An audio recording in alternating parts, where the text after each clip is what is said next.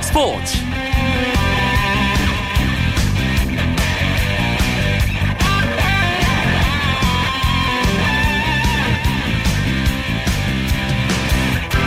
안녕하십니까. 월요일 밤 스포츠 스포츠 아나운서 이광용입니다. 어, 왜 벌써 시작하지? 조금 놀라셨죠? 오늘부터 스포츠 스포츠가 오 분 더 일찍 아홉 시 삼십 분부터 여러분을 찾아갑니다. 더 늘어난 시간만큼 더 풍성한 스포츠 이야기로 채워드릴 테니 기대 많이 해주시고요. 새롭게 단장한 스포츠 스포츠, 매주 월요일에는 재미있는 국내 야구 이야기로 어김없이 여러분을 찾아갑니다.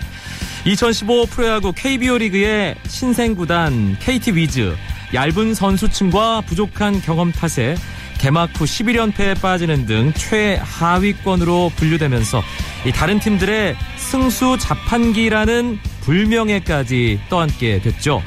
하지만 유월 케이티의 반격이 시작됐습니다. 지난 한 주 가장 좋은 성적표를 받은 팀이 바로 케이티 위즈였는데요. 이 케이티와 반대로 부진에 빠진 롯데의 이야기를 오늘 준비했습니다. 그럼 주요 스포츠 소식 정리하면서 월요일 밤 스포츠 스포츠 새롭게 출발합니다.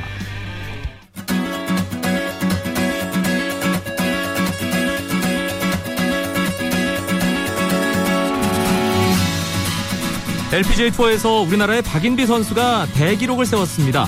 박인비는 오늘 끝난 엘피지에이 투어 케이피엠지 위민스 피지에이 챔피언십에서 정상에 오르며 엘피지에이 메이저 대회에서 가장 많이 우승한 한국 선수가 됐습니다. 이천팔 년 유에스 오픈에서 첫 메이저 우승컵을 들어올린 박인비 선수는 지금까지 여섯 번의 메이저 대회에서 우승하며 메이저 퀸으로 등극했는데요. 이전까지 한국 여자 골퍼 중 최다 메이저 대회 우승 기록은 다섯 번 우승을 차지한 박세리 선수였습니다. 박인비 선수는 지난해에 이어 올해도 케이피엠지 위민스 엘피지에이 챔피언십 우승을 차지하며 여자 골프에서 단일 메이저 대회 삼 연패를 이룬 사상 세 번째 선수의 기록도 세우게 됐습니다. 미국 프로야구 메이저리그 피츠버그 파이리츠의 강정호 선수가 메이저리그 진출 후 처음 사 번 타자로 나섰지만 기대했던 시원한 안타는 신고하지 못했습니다. 강정호는 홈구장인 피엔씨 파크에서 열린 필라델피아와의 경기에서 사 번 타자 삼 루수로 출전해 사 타수 무안타 볼넷 한 개로 경기를 마쳤습니다. 하지만 칠 회 총알같이 빠지는 타구를 넘어지면서 원바운드로 걷어낸 뒤 여유있게 타자를 잡아내는 멋진 수비를 보여줬습니다. 오늘 피츠버그는 조시 해리슨의 끝내기 중전 안타로 연장 십일 회 필라델피아에게 일 대 영으로 승리하며 사 연승을 달렸습니다. 이천십오 캐나다 여자 월드컵에서 사상 첫 십육 강에 도전 중인 한국 여자 축구대표팀. 하지만 일 차전 브라질에게 패하고 코스타리카와의 이 차전도 아쉽게 무승부에 그치며 승점 일 점, 조 최하위에 떨어져 있는데요. 벼랑 끝에 몰린 윤덕여호가 조별리그 삼 차전을 치르기 위해 오늘 새벽 결전지인 캐나다 오타와에 입성했습니다. 조별리그 마지막 승부, 운명의 한판이 될 스페인전은 한국 시간으로 이번 주 목요일 오전 여덟 시에 펼쳐집니다. 이천십사 이천십오 미국 프로농구 엔비에이 파이널, 골든스테이트가 삼십칠 점을 올린 스테판 커리의 활약으로 클리블랜드를 꺾고 우승까지 단 일 승만을 남겨두게 됐습니다. 이 승 이 패인 상황에서 골든스테이트는 홈에서 열린 오 차전에서 백사 대 구십일로 승리했습니다. 클리블랜드의 에이스 르브론 제임스가 사십 득점에 열네 개의 리바운드, 열한 개 어시스트로 또다시 트리플 더블의 활약을 보여줬지만 팀 패배를 막지는 못했습니다.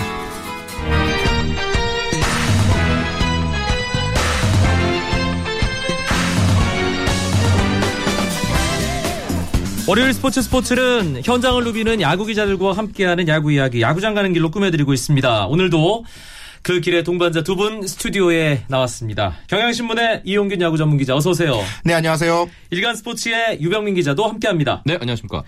한 주간 가장 뜨거웠던 야구팀에 관한 이야기를 오늘 야구장 가는 길에서 하게 됐습니다. 참 개인적으로 기쁘게 생각합니다. 아, 이 팀이 한 주간 가장 승률이 좋았던 팀의 이름을 올릴 수 있어서 말이죠. 케이티 위즈입니다. 일단 화수목 롯데와의 사직 삼 연전 싹쓸이 창단 이후 처음이죠. 그렇습니다. 한 팀을 상대로 그러니까 연승을 한 적은 있거든요. 두 팀에 걸쳐서 사 연승을 한 적은 있는데 아, 케이티 위즈가 한 팀을 상대로 삼 연전을 모두 쓸어담는 수입이라고 많이 하잖아요. 아, 싹쓸이를 거둔 것은 처음이었습니다. 주초 삼 연전이었던 롯데와의 세 경기를 모두 승리를 했는데 어, 타격 실력이 만만치 않았어요. 칠 대 이, 십 대 칠, 십육 대 육. 어, 삼십삼 점을 내요. 괴력을 발휘했습니다. 한 경기 평균 열한 점을 네. 냈는데 십일이라는 숫자가 케이티 위즈와 여러모로 좀 인연이 있네요. 그렇죠. 어, 개막 후에 케이티 위즈가 승리 없이 열한 경기 모두 졌잖아요. 네. 그러면서 이제 계속 그때부터 십 위 자리를 벗어나지 못하고 있는데 사실 걱정이 상당히 많이 됐습니다. 일 할 승률도 무너지는 것이 아니냐 하는 걱정까지 있을 정도로요. 그렇죠. 일단 승수 자판기라는 오명을 받았었고요. 또 사상 첫 백 패가 유력하지 않냐 또 이런 또 오해를 받았고 에프에이 영입이 실패한 거 아니냐라는 또 평가를 받았고 외국인 농산 실패했다도 평가를 받았고 모든 면에서 모든 게 다 정말 악평을 받았는데 어, 오월까지 케이티가 기록한 성적이 십 승 사십이 패로 승률이 이 할이 안 됐습니다. 일 할 구 푼 일 리로 이제 정말 부진했는데 고전할 거라 생각했지만 이렇게까지 심각한 할까라고 생각은 없었거든요. 근데 정말 뭐랄까요. 진퇴양난, 답이 안 보이는 경기 이런 모습이 오월까지의 케이티였습니다. 유병민 기자가 지금 짚어준 대로 오월까지의 케이티는 정말 더 이상 나빠지기도 힘들 정도의 최악의 상황이었습니다. 그런데 유월 이 마법사의 대반격이 시작됐죠. 이용균 기자. 유월 사 일이 어, 기폭제가 되는 날이었어요. 유월 사 일에 어, 케이티의 새 외국인 타자 댄 블랙 선수가 합류를 합니다. 그리고 블랙 선수가 오자마자 여덟 경기 연속 안타, 여덟 경기 연속 타점. 맹활약을 펼치면서 어, 유월 사 일 블랙 선수가 합류한 이후 케이티의 팀 타율이 삼 할이에요. 네. 앞서 연패 빠질 때는 정말 타격 때문에 고생이 많았거든요. 이순용 타격 코치가 이렇게도 안 되고 저렇게도 안 되고 정말 고민이 많았는데 이 블랙 선수가 합류하면서 팀 타선이 더욱 살아나기 시작했습니다. 어, 케이티가 몇 가지 변곡점을 지나는 장면들이 있는데요. 롯데와의 트레이드를 통해서 장성호 선수가 합류했고 그리고 하준호 선수가 타선에 들어서면서 팀 타선이 한번 올라갔고요. 그다음에 마르테 선수가 돌아오고 댄 블랙 선수가 더해지면서 팀 타선에 짜임새가 생겼거든요. 네. 게다가 이대형 선수가 확실한 발력으로 보여주고요. 어, 케이티 내부에서는 이 삼루수 마르테 그리고 일루수 블랙을 묶어서 마블 듀오라고 어, 외국에 있는 뭐 코믹스 회사 이름이 생각이 안 나요. 그 물을 네. 만드는 이제 회사잖아요. 네. 그래서 이 두 선수의 합류가 팀 타선의 전체적인 안정감을 가져온다. 이런 분석들이 나오고 있습니다. 이승용 타격 코치 얘기를 이용균 기자가 했는데 최근 중계 화면에서 선수들 못지않게 에, 환한 표정으로 이제 시청자들과 만나는 사람이 이승용 타격 코치. 이승용 타격 코치가 이렇게 수첩이 아닌데 공책 같은 거 들고 있거든요. 네. 거기에 굉장히 많은 걸 적어놨는데 그거를 선수들이 잘 못 알아봐요. 악필이어서 일단 이순용 코치 비밀이군요. 혼자서 이순용 코치 혼자서는 이제 네, 잘 의도하지 알아보는데 않은 비밀. 네, 선수들은 네. 잘 못 읽더라고요. 어쨌건 네.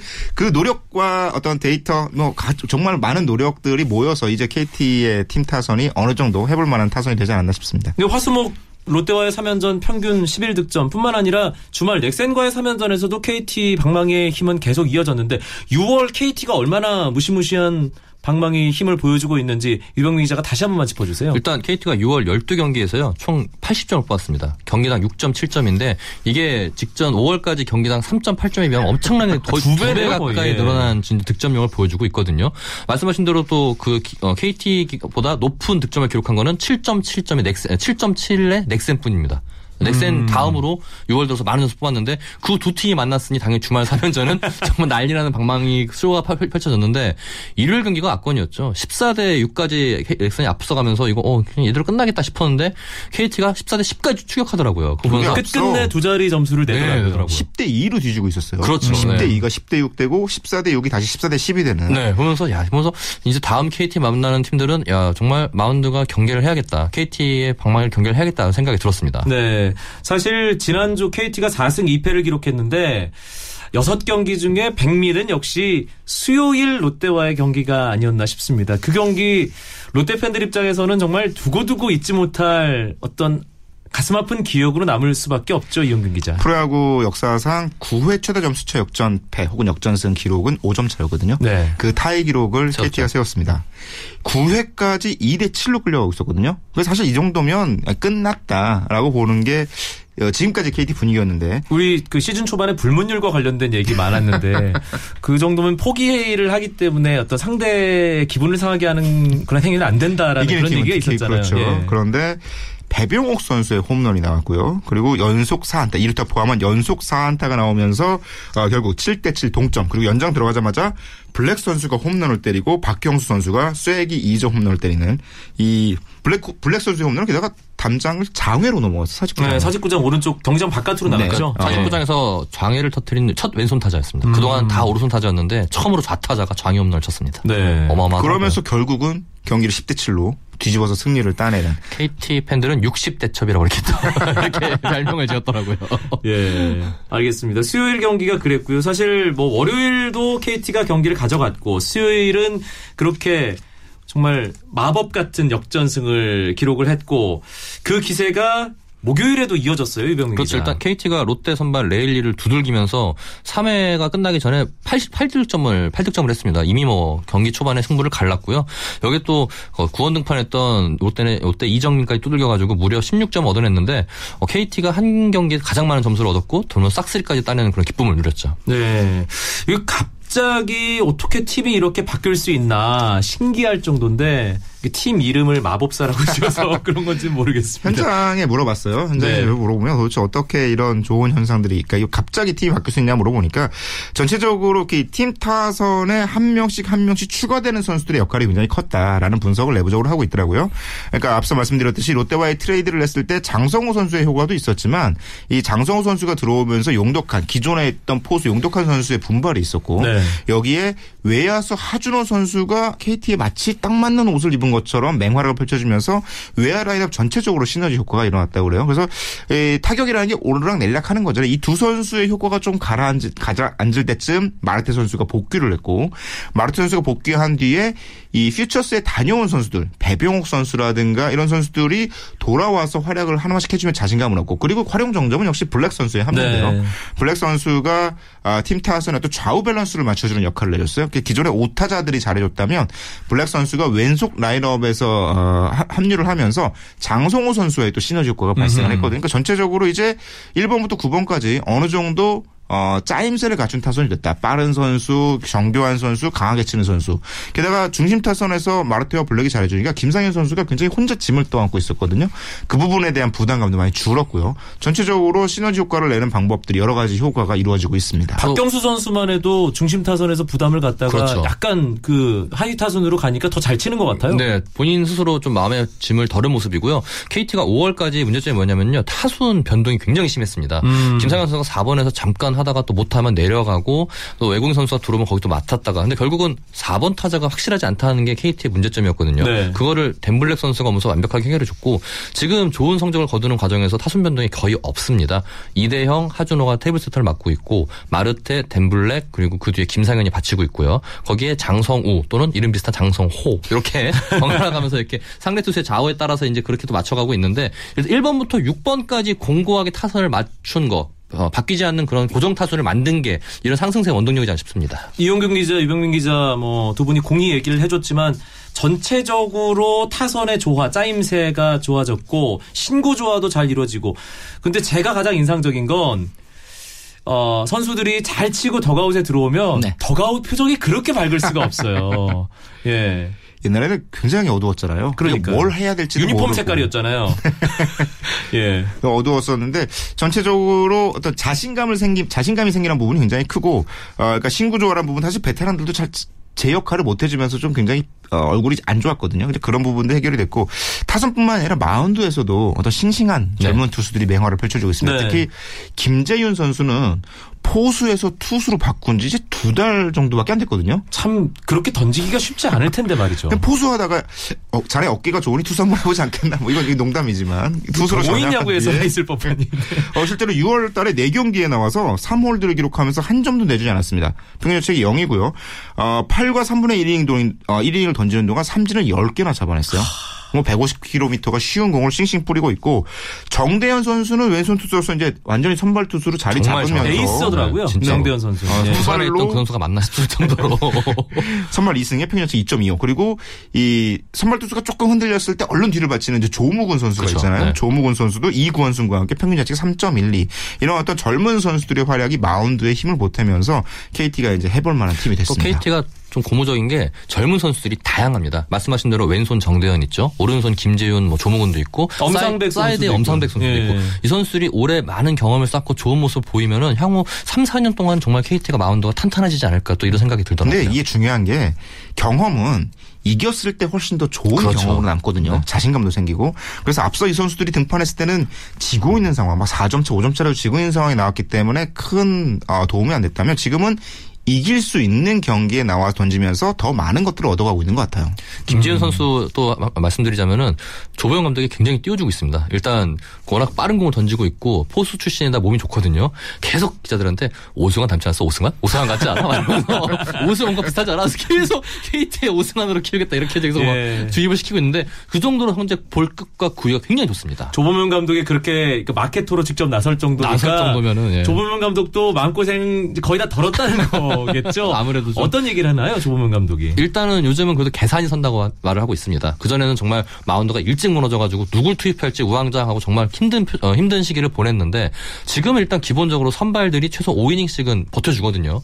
그러니까 다음에 불펜을 누구 투입할지 계산이 쓰고 있고 특히 이제 장시환 선수의 그런 가중이 좀 줄어들어가지고. 네. 어, 리그를 길게 볼 수 있다. 장시환 선수가 사월, 오월에는 막 삼 이닝 던지고 막 삼 점 이 이닝 던지고 그랬거든요. 마무리 투수가요. 거의 마무리 투수가 네. 거의 뭐 그랬는데. 아니 오 이닝 던진 경기도 있었던 것 같아요. 있었어요. 그렇죠. 예, 그럼요. 근데 지금은 장시환 선수에게 최소 이닝을 맡기면서 분업화, 정말 제대로 된 마운드에 분업화가 이루어지기 때문에 계산이 선다. 이렇게 또 얘기를 하고 있습니다. 음, 가장 궁금한 건 사실 흐름이라는 게 있지 않습니까? 그렇죠. 초반에는 정말 더 끈 끝이 없을 것 같은 그런 바닥으로 추락하는 듯 보이다가 이제 뭔가 좀 팀이 짜임새를 가져가면서 상승하는 듯한 모습을 보이고 있습니다. 근데 이 상승세, 이 흐름이 계속 갈 수 있을 것이냐. 이용균 기자 어떻게 보세요? 끝까지 가기는 좀 어렵죠. 이제 부침이 예. 계속 있을 테고 어, 엔씨 다이노스의 첫 해를 봐도 사월 부진 그리고 오월 상승 그리고 유월 부진 이런 어떤 부지, 반복과 아, 부침이 이어지거든요. 네. 이런 부분을 고려하면 일단 사, 오월 두 달 동안 힘들었다가 유월의 상승세는 일단 유월까지는 갈 것 같습니다. 그리고 칠월이 넘어가면서 지금 경험, 경험이 약간 부족한 선수들이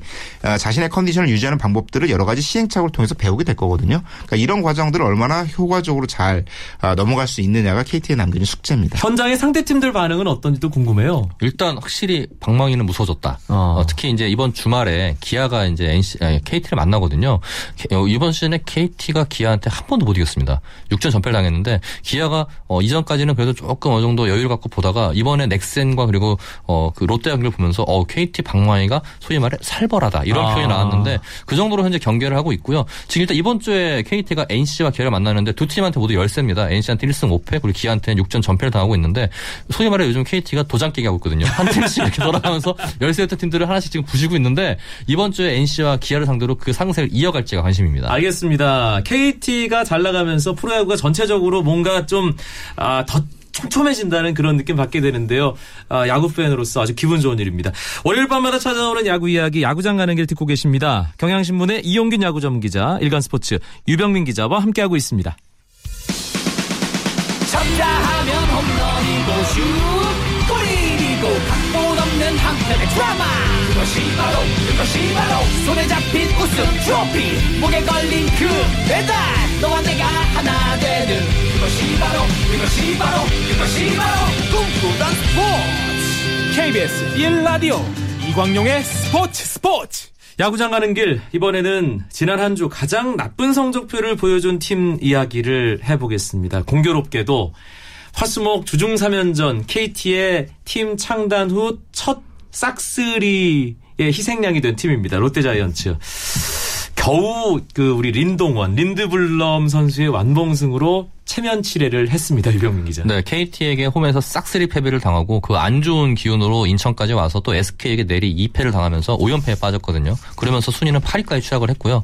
어, 정말 뭐랄까요. 여기 케이티의 시즌 사, 오월을 보는 듯한 마운드가 일찍 무너지고 타선은 안 터지고 말로 해서 계속 범타에 그치고 이런 안 좋은 사이클이 계속 반복되면서 선수들 자체의 팀 분위기가 굉장히 다운됐습니다. 음. 그래서 심지어 모 선수의 아내가 연락이 와서 어떻게 해요, 우리 팀 어떻게 해요, 이럴 정도로 걱정할 정도로 그 정도로 분위기가 안 좋았는데 다행히 일요일 경기에서 린드블럼이 구 이닝을 책임지면서 가까스로 오 연패에서 탈출했습니다. 사실 롯데가 뭐 홈런 선두 강민호 선수를 포함해서 방망이 힘이 막 거의 어 예전 같지 않다, 힘이 쭉 빠졌다 이런 느낌은 없는데 역시 야구는 투수 노름이라는 걸 롯데 유월의 모습을 통해서 확인할 수 있는 것 같은데요, 이용균 기자. 실제로 린드블럼, 레일리 그리고 송승준으로 이어지는 세 명의 선발 투수는 어느 정도 제 몫을 해주고 있는데 지금 사 호 선발이 비어 있는 상태죠. 그렇죠. 김승현 선수가 손톱 부상을 당했고 오 선발 자리에서는 뭐 이상호 선수가 들어갔다가 구수민 선수가 들어가기도 했었고 전체적으로 이제 사 호 선발의 구색이 잘 갖춰지지 않으면서 롯데가 어려움을 겪었는데요. 어, 일, 이, 삼 선발도 안정적이지 못했어요. 유월 달에 롯데 마운드 전체의 평, 팀 평균 자책이 오 점 팔칠로 굉장히 높았고 네. 아, 그리고 같은 기간 동안 롯데가 이 승 구 패를 거뒀습니다.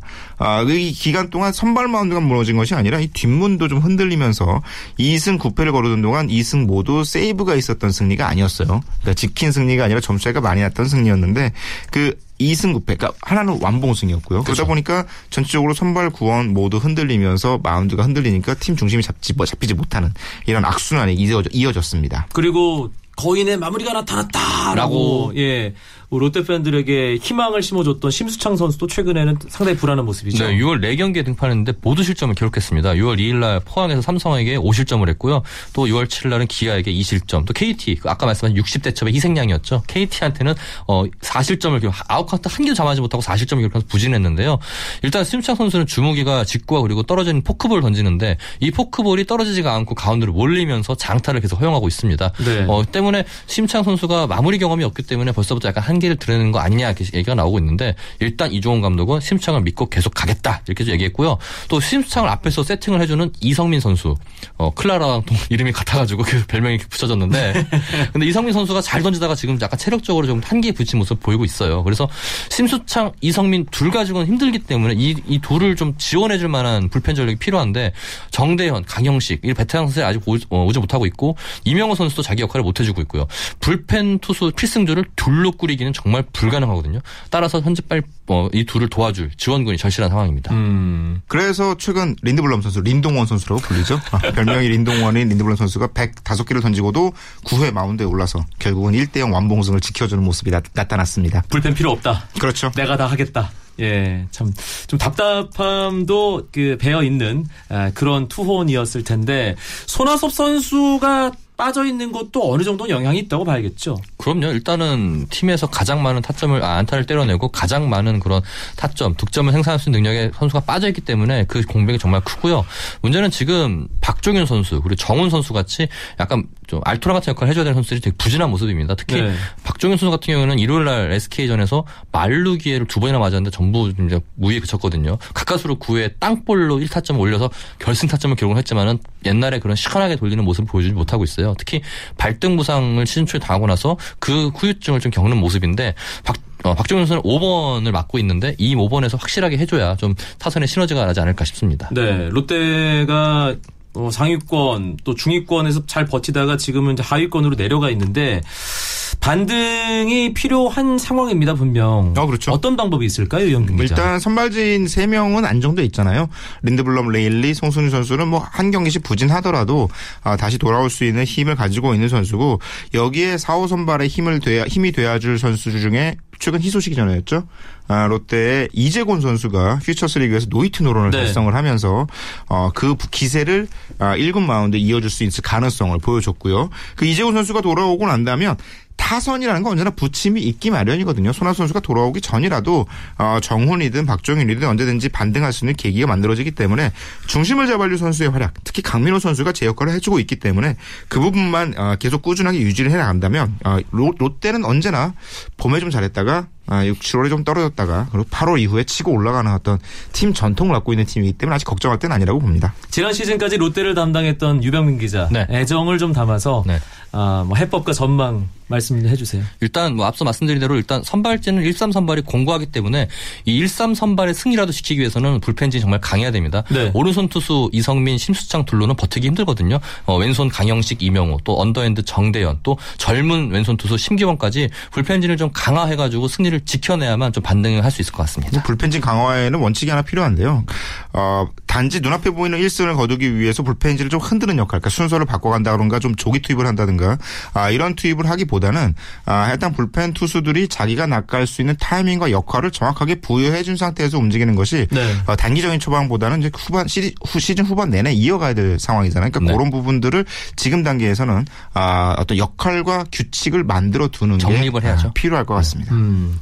팀들이 이제 어, 시즌 중반을 향해 가고 있기 때문에 재정비를 할 필요가 있다고 생각하는 부분은 빠르게 움직이는 것 같습니다. 네. 롯데보다 지금 한 단계 아래에 있는 엘지가 외국인 선수 교체를 오늘 단행했죠? 네, 그렇습니다. 엘지가 외국인 타자 잭 한나안을 방출하고요. 어, 루이스 히메네즈 선수라는 어, 선수를 데려왔는데 어, 저는 처음에 이름 듣고 깜짝 놀랐어요. 설마 롯데에서 뛰다가 방출된 그 히메네즈인가라고 했는데 아니었고요. 네. 어, 현재 지금 마이너에서 뛰고 있다가 이제 전격 엘지로 합류하게 됐는데 어, 메이저리그는 경험이 조금 있고 일단은 양상문 감독은 어, 한나안 선수가 수비가 안 되기 때문에 도, 팀에서 저, 어, 도움이 많이 안 된다고 보고 빨리 타자부터 교체를 했다 이렇게 배경을 밝혔습니다. 음, 이게 엘지에게 어떤 영향을 줄지 또 상당히 궁금한데요. 사실은 조금 더 일렀어야 되지 않을까라는 생각이 들거든요. 사실 그 쓴 기간, 한나한 선수를 활용한 기간 자체가 얼마 안 되잖아요. 그렇죠. 그러니까 좀 일찍 결정을 해서 움직였어야 되는데 어, 루이스 히메네즈 선수는 뭐 샌프란시스코 뛰었고 보스턴을 뛰었고 메이저리그 경험이 좀 있어요. 어, 다만 타자 같은 경우에는 어쨌든 한국에 와서 리그에 적응하는데 한 달 정도의 시간이 걸린다는 점을 고려하면 어, 엘지로서는 이 루이스 히메네즈 선수가 초반에 얼마, 얼마나 상대에게 임팩트를 주는 활약을 펼쳐주느냐. 아, 그러니까 케이티의 댄 블랙처럼 해주면 최상일 테고 그렇지 않더라도 수비로서의 안정감을 보태줄 수 있는 활약 전제돼야 된다고 봅니다. 되게 어려요. 팔십팔 년생이세요. 네, 그냥 어리고 오른손 타자면서 삼루도 가능하고요. 이제 통산 기록을 보니까는 트리플 A에서 육백십팔 경기에 출전해서 이 할 구 푼 오 리에 홈런을 구십일 개 때려냈습니다. 수준급 타자예요. 예, 수준급의 그 힘과 파워가 있는 선수인 것 같은데 말씀하신 대로 댄 블랙이 들어와서 케이티 선이 확 달라졌잖아요. 네. 엘지 타선을 어떻게 좀 약간 시너지를 내고 바뀔지 관심이 모아지고 있습니다. 음, 알겠습니다. 내일부터 이제 시즌 중반 반환점을 향해 가는 주중 삼 연전 또 치러지는데 유병민 기자가 네. 어, 팀 매치업 좀 짚어주시죠. 네, 일단 잠실에서는요. 지금 외국인 선수 교체로 인해서 분위기 만드는 노리는 엘지가 기아를 만납니다. 근데 또 재밌어요. 선발이 엘지 유재국, 기아는 양현종이 등판을 네. 합니다. 시작부터 재밌는 경기가 시작되고요. 어, 목동에서는 넥센과 롯데가 맞붙는데요. 어, 넥센은 어, 이번에 기회를 잡은 김, 어, 김태형 선수가 선발로 나서고요. 롯데 역시 신인 박세웅 선수가 선발로 등판을 합니다. 어, 케이티와 엔씨가 만났는데요. 케이티는 아까 어, 무서운 상세라 그랬죠. 왼손 정대현이 선발 등판을 하고 엔씨는 사이담 이태양이 선발 등판 판을 합니다. 대구에서는 삼성과 두산이 맞붙는데 윤성환과 장원준이 출격이 예정돼 있고요. 대전에서는 하나와 에스케이, 안영명, 윤희상이 선발 출격합니다. 역시 삼성과 두산의 대구 맞대결이 눈길이 가네요. 이용균 기자. 그렇죠. 승차가 둘이 얼마 안 되는 상태에다가 네. 에프에이로 아주 커다란 금액을 받은 두 투수의 맞대결입니다. 알겠습니다. 오늘 더 풍성한 시간이었습니다. 월요일 야구장 가는 길 경향신문의 이용균 야구 전문기자, 일간스포츠의 유병민 기자와 재미있는 야구 이야기 나눴습니다. 두 분 고맙습니다. 네, 감사합니다. 감사합니다. 오늘은 여기까지입니다. 내일도 아홉 시 삼십 분입니다. 잊지 마시고요. 아나운서 이광용이었습니다. 고맙습니다. 스포츠 스포츠.